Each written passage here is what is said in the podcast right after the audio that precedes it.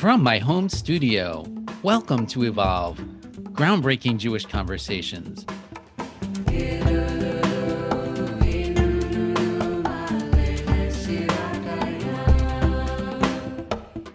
Once I realize I have benefited from this system of American Jewish philanthropy, doesn't that require me then to think about the terms of, of, of how I've benefited?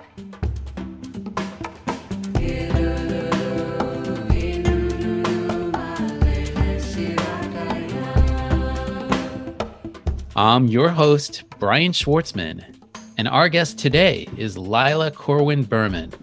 We'll be discussing her essay, Philanthropy in a Time of Crisis and Why History Matters. This essay is based on Professor Berman's new book from Princeton University Press, The American Jewish Philanthropic Complex The History of a Multi Billion Dollar Institution this work has been described as the first comprehensive history of American Jewish philanthropy and its influence on democracy and capitalism. So, this show is going to be about Jews and money. Always something of a controversial topic because of anti Semitic stereotypes about Jews being rich, controlling the banks, etc. Um, so, we might be tempted to just avoid this topic entirely. But charitable giving is just too important to ignore. It's a major way that American Jews shape the society we live in, and it's played a huge role in the development of American Jewish institutions, synagogues, Jewish community centers, federations. So, buckle up. We're going to be talking about things like endowments and donor advised funds. But don't worry if you think it's going to be a lot of financial nitty gritty stuff what we're really talking about are ways money is used to shape the Jewish community and American society at large. Like our guest, my own life has been shaped by Jewish philanthropy.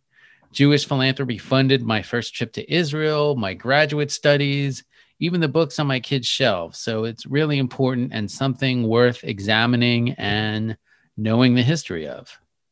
Okay, so before we get to the interview, as a reminder, the essays discussed on this show are available to read for free on the Evolve website, which is evolve.reconstructingjudaism.org.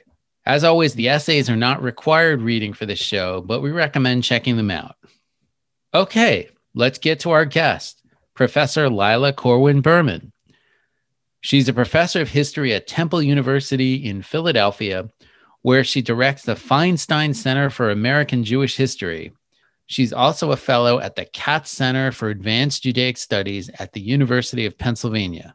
For at least the past five years, Berman has been writing about charitable giving in publications like The Forward, as well as academic journals.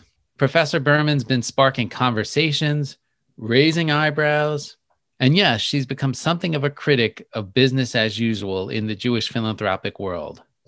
So, Lila Corwin Berman, welcome to the podcast. It's it's wonderful to have you here. Thanks. It's great to be here. I'm I'm really interested in in this topic. Um, you've written about for for a couple years now. I'll try I'll try not to geek out uh, too much, especially so so our listeners can follow along. Um, but I know I know you've written and talked about how you you see your yourself as a product of on some level of Jewish philanthropy. And I, I think that's maybe not to the same extent, but true for a lot of people that are involved in, in Jewish life in some level. So I was wondering if you can just explain why and how that is. Sure. Um, well, you know, the truth is, it's not something I'd been all that self conscious of. I'd not thought a lot about um, the ways in which so much of my life was, you know, frankly funded by Jewish philanthropy. Um, but once it struck me as I was kind of in the very early stages of this book, it really struck me.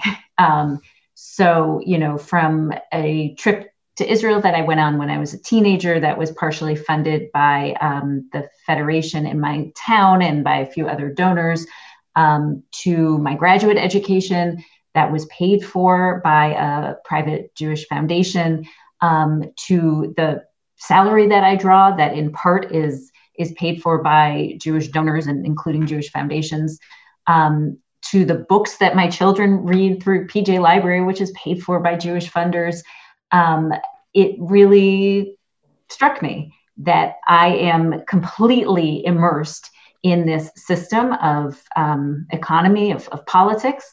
And I hadn't given it a huge, huge amount of thought um, in terms of how it relates to the history of, of American Jews. And I'll just add that, you know, it's certainly not just American Jewish philanthropy that my my life is immersed in. Um, philanthropy more generally, right? The museums I go to, the public radio station I listen to, the newspaper I read. Um, you know, I think that most Americans would be hard pressed to think of ways in which their life is not touched in some ways by by private philanthropy. Your book is called The American Jewish Philanthropic Complex. So I guess just for our listeners, what are we what are we talking about when we when we describe that term? What kinds of organizations are we talking about? And is there is there any way to put a present day like financial value on it? I mean my sense is there isn't because a lot of religious organizations don't don't have to file publicly but just i guess just to orient what are we what's the ground we're covering? Right. So people value American Jewish philanthropy, you know, in tens of millions going all sorts of ways and uh, excuse me tens of billions going all sorts of ways. And the truth is i'm not so interested in the empirical answer to that question. Um, you know in part it really varies depending on what one considers to be part of american jewish philanthropy. Um, so you know if a jewish person gives something to the state of israel is that always Jewish philanthropy, even if it's for something that, you know, if they gave the same exact kind of gift in the United States, it wouldn't be Jewish philanthropy. So there's all sorts of kind of acrobatics. Um, but what has really interested me and, and, the way I came to the idea of, of talking about it as a complex um, are all of the kinds of intersecting forces of American policy, of American law um, that have shaped this large no matter you know how we want to empirically value it it's it's a large um, kind of landscape of philanthropy that touches american jews in so many ways and that connects the institutions of american jewish life to the institution of the american state.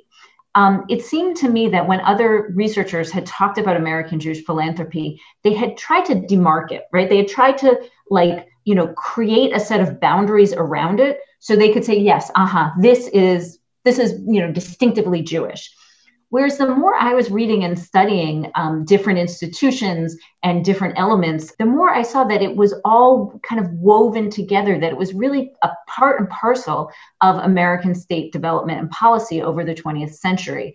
And so the idea of the complex um, was really to sort of show these um, you know often very complicated interactions among jewish institutions and American lawmakers and American policies that over time strengthened the mode of private giving um, and gave it a, a, kind of heft not you know certainly not just jewish philanthropy but private giving more generally in the united states gave it a kind of heft that was really enriched by the American state, right? So when when Eisenhower gave his military industrial complex speech, right, in the early 1960s, and this was obviously on my mind as I titled the book, um, his point was that there was a kind of feedback loop developing um, among those who were in government and those who were in kind of um, arms manufacturing and and kind of military life, and that it was unclear at every point like who was calling the shots. It had become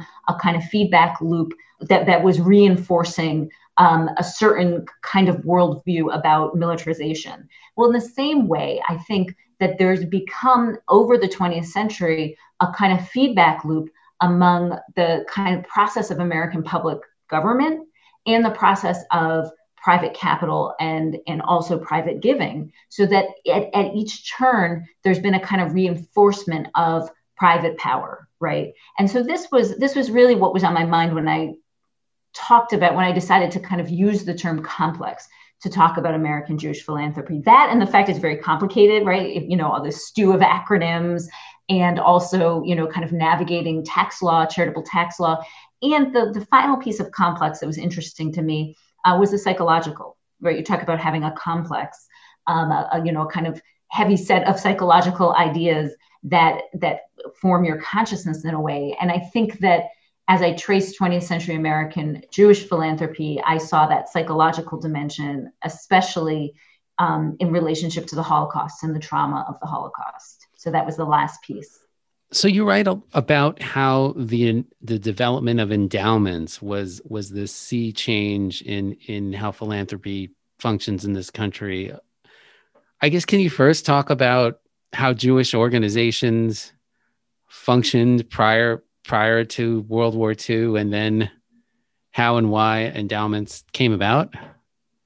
Sure. So, one of the big shifts that I trace in the book um, has to do with this kind of tension between the circulation of charitable capital and the accumulation of charitable capital. Um, and what I was able to find, especially by looking, you know, at, at some specific institutions, right? So um, you know, federations, right? These umbrella charitable organizations of Jewish life that would be kind of clearinghouses for people to give donations, and then they would parcel out that money to different agencies. Um, federations were some of the most important structures of American Jewish philanthropy, especially um, as they developed into the beginning decades of the 20th century, really kind of defining how um, how Jews would in a sense, kind of govern themselves in the United States, insofar as there was this kind of form of communal governance. Um, so as I, you know, started to dig into those institutional papers, it was really striking to me um, that in in many cases, federations um, put into place a set of disciplines that when they raised money, they expected to spend that money to circulate that charitable capital immediately right? That there were urgent needs, that there wasn't, you know, so much um, surplus to, to hold on to or to gather, um, and that the mechanism of kind of legitimating these kinds of organizations, these philanthropic organizations, was taking the money in and spending it out. And then the, the donor could look and say, oh, this is doing good. I'm going to give again next year, right? And there was a certain kind of authorizing that happened in that process of, of philanthropy meeting these kind of immediate and urgent needs um, by being circulated. And in fact, when I read through the um,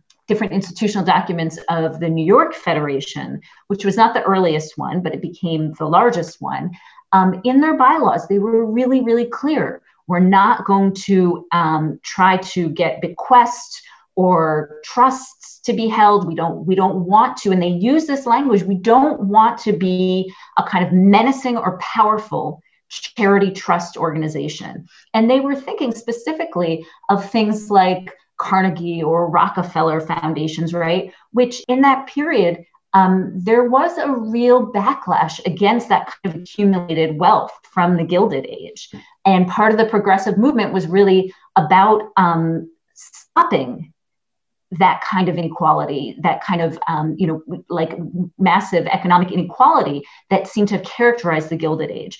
And so these leaders put into place a set of policies saying that they would spend down that money every year and they would only hold a very small set of emergency funds. So this was the culture that was in place. Um, and it was it was a very I would say um, compelling culture, right? That that this was really why people thought federations worked because it, they met immediate needs every year and they circulated capital. And it took a lot of changes um, that have to do with, first of all, the fact that there were, you know, World War II and by the decades after, more American Jews who had solid socioeconomic footing, right, who were gaining material wealth. Um, there were changes happening because you had um, far fewer new, immig- new Jewish immigrants coming into the United States. So those kinds of immediate needs to fulfill, like you know, shelter and clothing and um, professional training, had decreased. And you started to have more governmental programs with the New Deal and then the Great Society programs, where the government was paying for some of the kinds of things that agencies had provided. Um, all of that starts to shift the conversation, where you start to see Jewish philanthropic organizations um, loosening the discipline on charitable circulation and starting to experiment more with accumulation, with building endowments. Um, and the last piece that I think was really important in the shift as it starts to slowly happen in the 40s, but really not till the 50s, till the 60s, um, is a sense of what had happened in Europe, right? And the destruction of the Holocaust that I think, you know, created this psychological fear of, very present psychological fear of survival, right? Of American Jews being really concerned about their future and starting to see the way that that money that capital could be used to create a sense of perpetuity right? Which is what endowments are supposed to do right? They exist in perpetuity that there was comfort in that idea. But the culture of circulation was was really one that was strongly held. And even into the 1960s and 70s there are you know people who are working at jewish philanthropic organizations who become really frustrated because these these organizations are very slow to give up on the idea that money taken in should be spent out immediately. Um, but that change gradually happens. And one of the big transformations I, I, I traced is by the final decades of the 20th century much more of a commitment to charitable capital accumulation in endowments um, than had ever been the case prior. All right short time out here I hope you're finding this a powerful, really cool interview. Do you want others to experience this kind of conversation? Please take a moment to give us a five star rating or review. Positive ratings and reviews really help other people find out about the show. All right, now back to Lila Corwin Berman.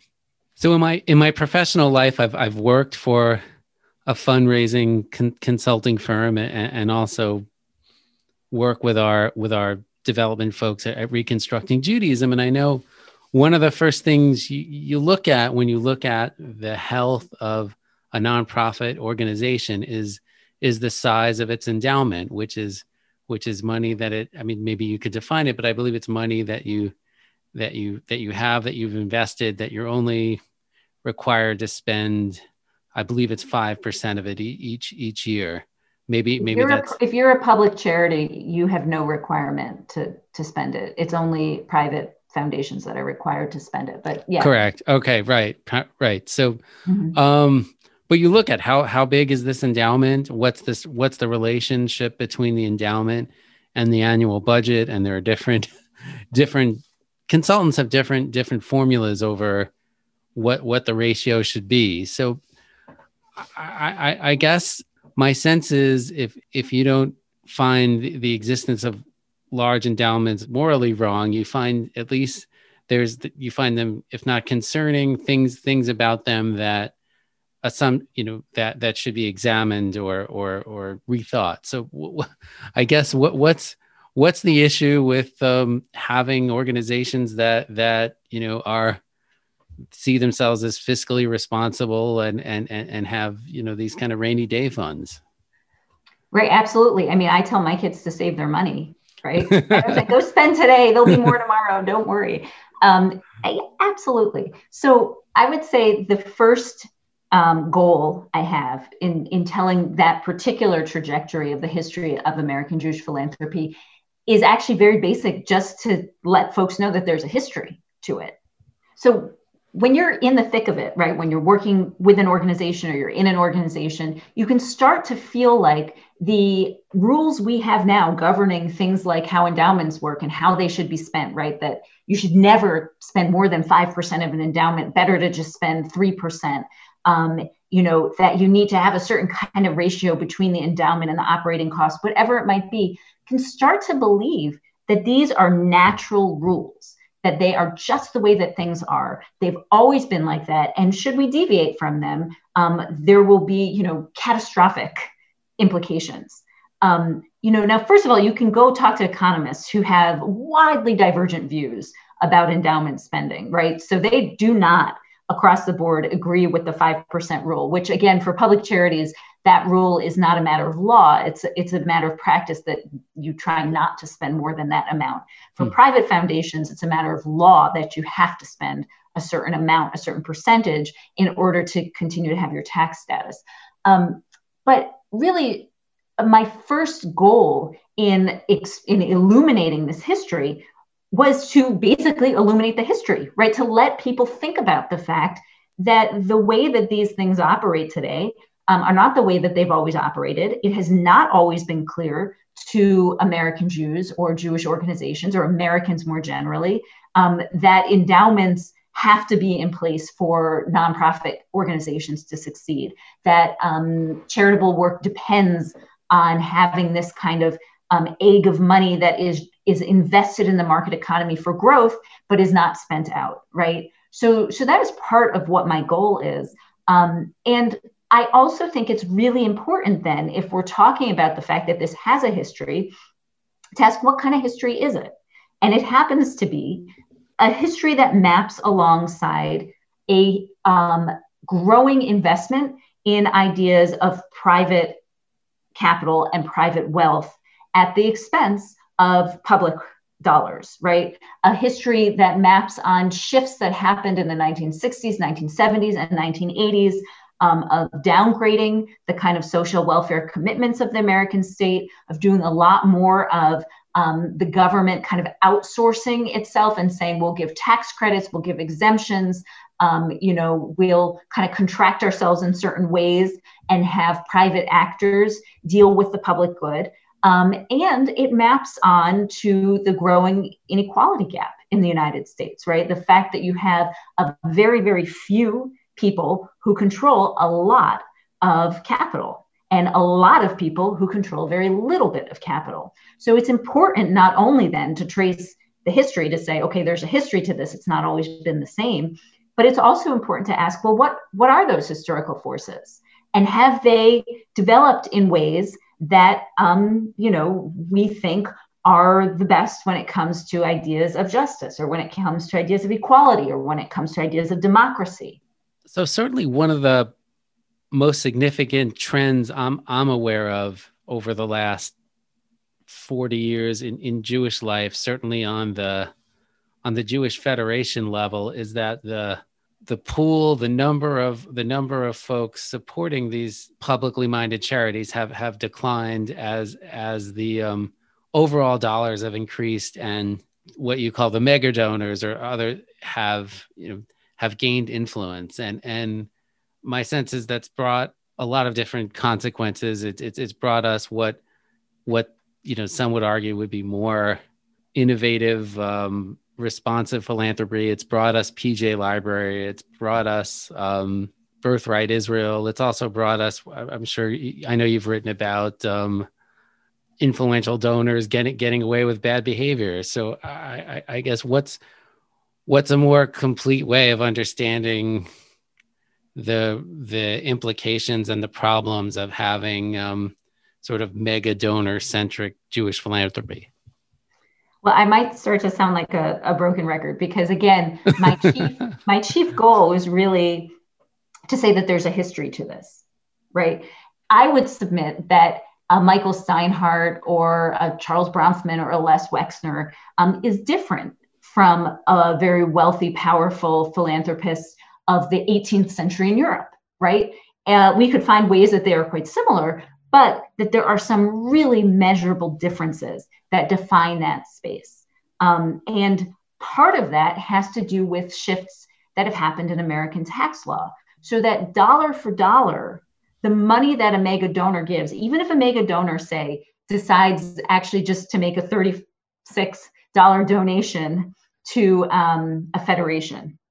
And if somebody who's not in that kind of class decides to make that same $36 donation to a federation, those dollars are different, right? Because maybe, maybe the mega donor is using um, his donor advised fund, and maybe he put I'm gendering the donor as a he, which is a whole other conversation we could have. Okay, so but so maybe he put the money in the donor advised fund that was from appreciated securities, and maybe therefore he didn't pay capital gains on those securities, right? So dollar for dollar, that mega donor, because of policies of the American state, and in part due to um, the kind of dialogue that American Jewish philanthropy and other philanthropic organizations have been in with the state to get this really beneficial treatment for private philanthropy, that mega donors money is valued at more money than those individual kinds of you know small donors that you were talking about.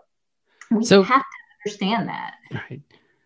So since you you you mentioned donor advised funds and and um, we and we didn't we didn't define them for for the audience. Um, I'll I'll ask you. You wrote you wrote a piece about um, Norman Sugarman, who I believe is is is largely responsible for us having donor advised funds and and maybe the most influential tax lawyer we've we've never heard of. So so what's what's what's the story there? How did how did this tax lawyer give us donor advised funds, and what what the heck are they?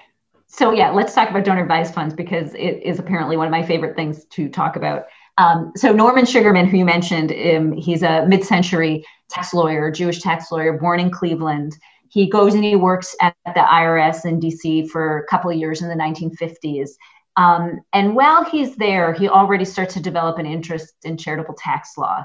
Um, and it seems that he's already kind of developing a fundamental philosophy that what the goal of tax law should be is to allow as much private freedom for the individual, especially when the individual or the, the private actor is doing good. Um, and this becomes really his kind of overarching philosophy that he brings back with him when he goes back to Cleveland and he um, enters into private practice. Um, and what he says to, to the folks who are at Cleveland's Federation is, you know, each year you're doing an awful lot of work to go to donors and get them to give money, and then you're giving that money out, and the next year you're starting it all over again. And there are other ways to do this. And one way would be to have those donors create private trust funds within the Federation that they could use to give philanthropic money to the Federation, but also to other charitable causes that they care about.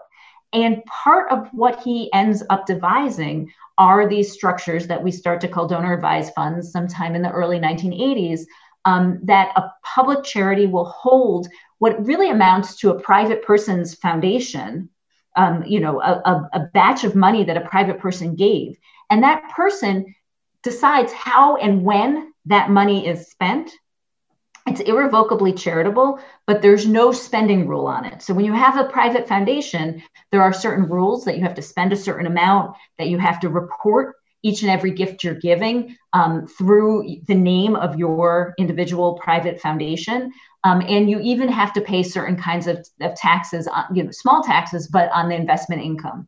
By creating donor advised funds, an individual has the ability to have essentially a kind of private foundation but with far more beneficial tax treatment um, and still with a great deal of authority uh, about where that money goes. So that's that's the gist of how donor advised fund works and they're used in all sorts of ways right? So many of them are used just kind of as checkbooks in a way. Every year i say i know i want to give $10000 to charity. I park that money at the beginning of the year in my donor advised fund and i spend i write my charitable tech checks and I spend that $10,000 and the next year I put that money in. But there are lots of other ways that these donor advised funds can be used.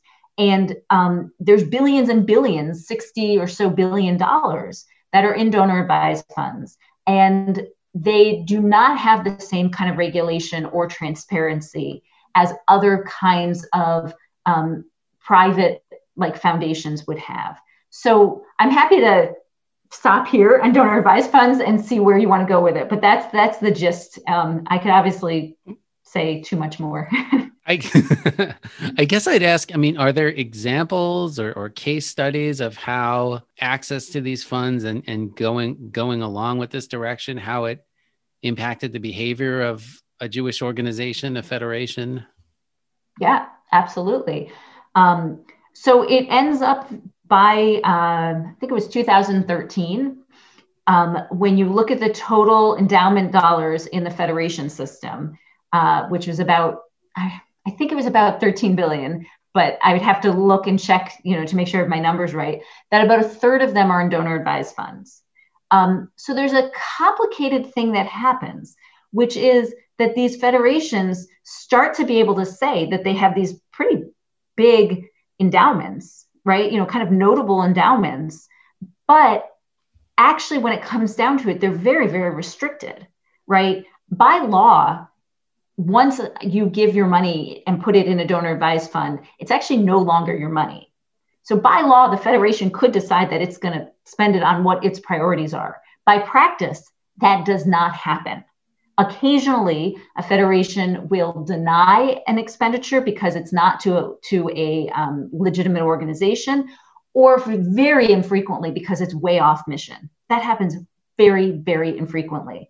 And the reason that federations come then to almost be like financial service companies in that you know they're holding that money they're maybe taking some fees but they're letting you spend it out how you want um, is twofold. One because there are financial service companies like fidelity and schwab that are now competing to hold these donor advised funds.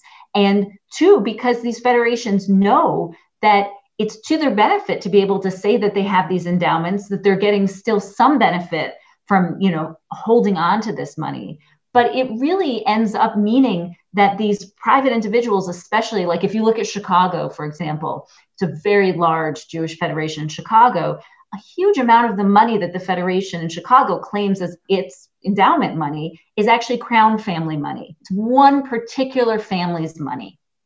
So what does that mean for the nature of the communal process? When it's not just the private family foundations that okay we know that you know that those family names are slapped on them and and those are some you know powerhouse families but it's even these ostensibly communal organizations that are really driven by the fact that their endowments which they're so reliant on are, are essentially controlled by or at least restricted by um, just a few particular families right so there's there's all sorts of examples of how this kind of particular vehicle and i think the take home point is that this particular vehicle ends up really um, increasing the power of the private giver, right? And does it at the same time actually help the public, right? And that's always, you know, the public consents to this. We consent to it. We all consent to it. It's our laws. And is it at the end of the day in the interest of the public good? So speaking of the public good, you you use the term citizen philanthropy is this a term from from our past from our history are you seeing examples of it of it now and and saying hey this is this is maybe what the world could see more of. So what what what is citizen philanthropy and where where are we seeing it? Right. So i used that term in the essay i wrote for for evolve.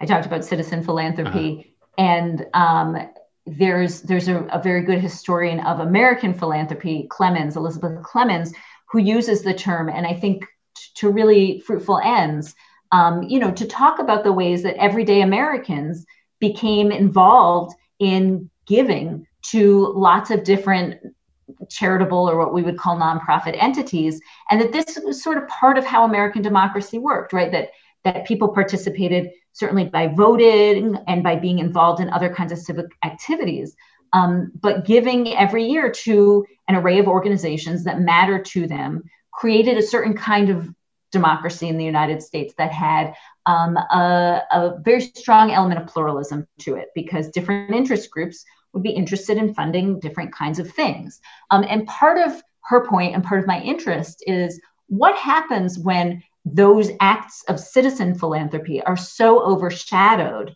by the you know few mega donors, the foundations, the large and very, very wealthy structures of philanthropy. Um, and if what happens, as I have traced in, in my book, is that the citizen philanthropists, in fact, doesn't go away, right? We know that Americans across the board continue to give at roughly the same percentage to charitable causes, right? So, so there's not really a decrease in charitable giving, um, but there's certainly a de- decrease in the kind of um, power in the democratic process that those small donors might have a, a, chance of, of accessing, right? There's just less need to court those small donors, less need to think about how to kind of have a participatory mode of philanthropy. At the end of the day, it's much more important to kind of land those big, big donors. And so that kind of shift um, is, you know, is not to say that Americans have stopped giving charitably because that's really not the case but to ask a question about how philanthropy has affected the nature of our democracy, right? As you have the kinds of patterns of inequality being inscribed in philanthropy and in certain ways being inscribed by philanthropy, right? If philanthropy ends up being a system that actually kind of calcifies wealthy people having and holding wealth um, and having and holding power, then it's certainly difficult to square that with any kind of, um, you know, aspiration of democracy. All right, so maybe you'll find this ironic since this is a show where we're talking about philanthropy and some of the issues with how it's practiced today. But we are here asking for your philanthropic support. If you'd like to support, champion these groundbreaking conversations of Evolve that happen on the podcast, right on the website, in our online conversations, you can engage in citizens philanthropy and support us. Every gift matters. There's a donate link right in our show notes for your convenience. Thank you for listening and thank you so much for your support. All right, now back to Lila Corwin Berman and Jewish philanthropy. So I wanted to acknowledge that 2020 has it's well it's been a difficult year for for everybody but but documented very tough for a lot of Jewish organizations there's there's been there's been mass layoffs. Maybe it hasn't been as as catastrophic yet as as, as some feared in, in, in terms of the the contraction of the sector. Um, I guess I'm wondering what historical parallels or, or lessons might uh, you know might be pertinent now as as we're facing you know this this this real uncertain future. Yeah, it's a good question. Um, so in the book, actually, one of the chapters starts with 2008. Well, it starts with Bernie Madoff and his arrest. Um, and it documents the kind of cascading effects that his, his arrest and the revelation that there was kind of no there there when it came to the, the good investments that he seemed to be offering all sorts of clients, including nonprofit organizations, uh, including family foundations that had a lot of money invested in his in his portfolios, um, and that there was a kind of reckoning that happened really quickly. Like, so he's arrested in December, and in January, you know, a, this group of Jewish leaders of foundations and federations get together to meet, and and it does seem like there's this kind of reckoning. Like, it's not a great system if the malfeasance of one individual, the criminality of one individual, causes so much of it to pull apart and you know why were we so willing to accept these kinds of returns that like frankly didn't make much sense like that's not how the market had been working it, it, it really didn't make much sense.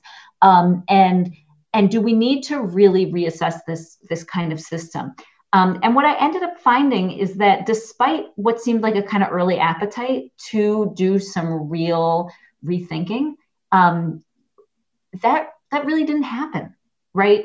The, the goal was, you know, in a sense, it's very similar to how the American government worked. Like there were bailouts, and and Jewish organizations offered these bailouts, and and like good because I think that helped people keep jobs. It helped, um, you know, it, it certainly helped people, but it was not paired with a a kind of appetite for for much reform, right? And and that was certainly the case after after the 2008 kind of crash uh, for American Jewish organizations. Um, there, there was not much of a sense that because of Madoff and because of the recession that there needed to be a, a real shift. The goal was really just to build back up. Um, so thinking about our moment um, and and you know the the devastations that it has certainly brought. Um, you know, absolutely. On one hand, the fact that these Jewish organizations, especially federations and some of the private family foundations really quickly, like in the matter of just a couple of weeks, got together, capitalized the fund, put together a lending program.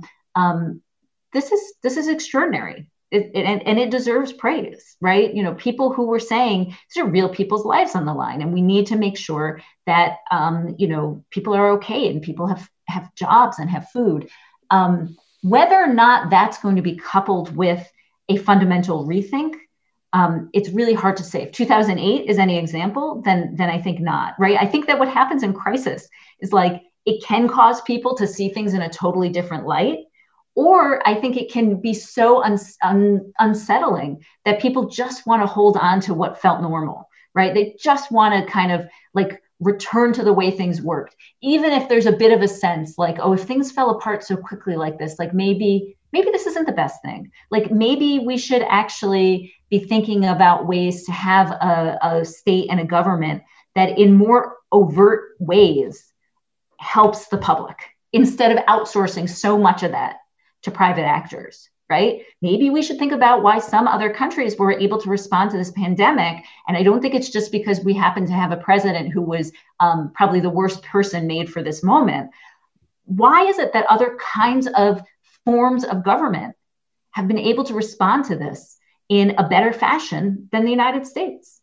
Right. And, and what does it say about our system, which has become so, so privatized? Um, so maybe people will start to ask some of those questions, right? Uh, you know, certainly after the Great Depression Depression, the New Deal was a rethink. It was about building a social welfare state. And in fact, the New Deal was what allowed American Jewish philanthropy to build in a certain way as a, as a, as you could say, as a kind of counterbalance to it, right? Because you then had a social welfare state that took on a lot of the responsibilities that Jewish philanthropy had been taking on, allowed it to move in more directions. It allowed it to imagine accumulating endowments, right? So it's a complicated, complicated history. Um, but we, we do have examples when crisis really causes people to think differently. Lots of places to go with that. I mean, I am I am wondering, it does sound like on some level you're talking about a rethink larger larger than than the phil- philanthropy setup. You're you're talking about you know the state citizen compact, right? And what kind of democracy we we have, right? I mean, is that is is is putting putting that on Jewish federations and, and and philanthropists is that is that fair? You're saying we have a we have a role to play? Yeah it's totally fair. Come on right? I mean look I, i'm not saying that those organizations alone have to solve it right? But i think that insofar as and this is where it feels very personal for me like once i realize i have benefited from this system of American Jewish philanthropy. So doesn't that require me then to think about the terms of, of, of how I've benefited? Right? But what does that obligate me to do then? Knowing that there are so many ways that my own um, career, my own, you know, kind of ability to succeed insofar as I have or have not is because of, of being invested in by this structure um, I also then am required to ask questions about at whose expense, right? And is this ultimately a system um, that should remain as it is?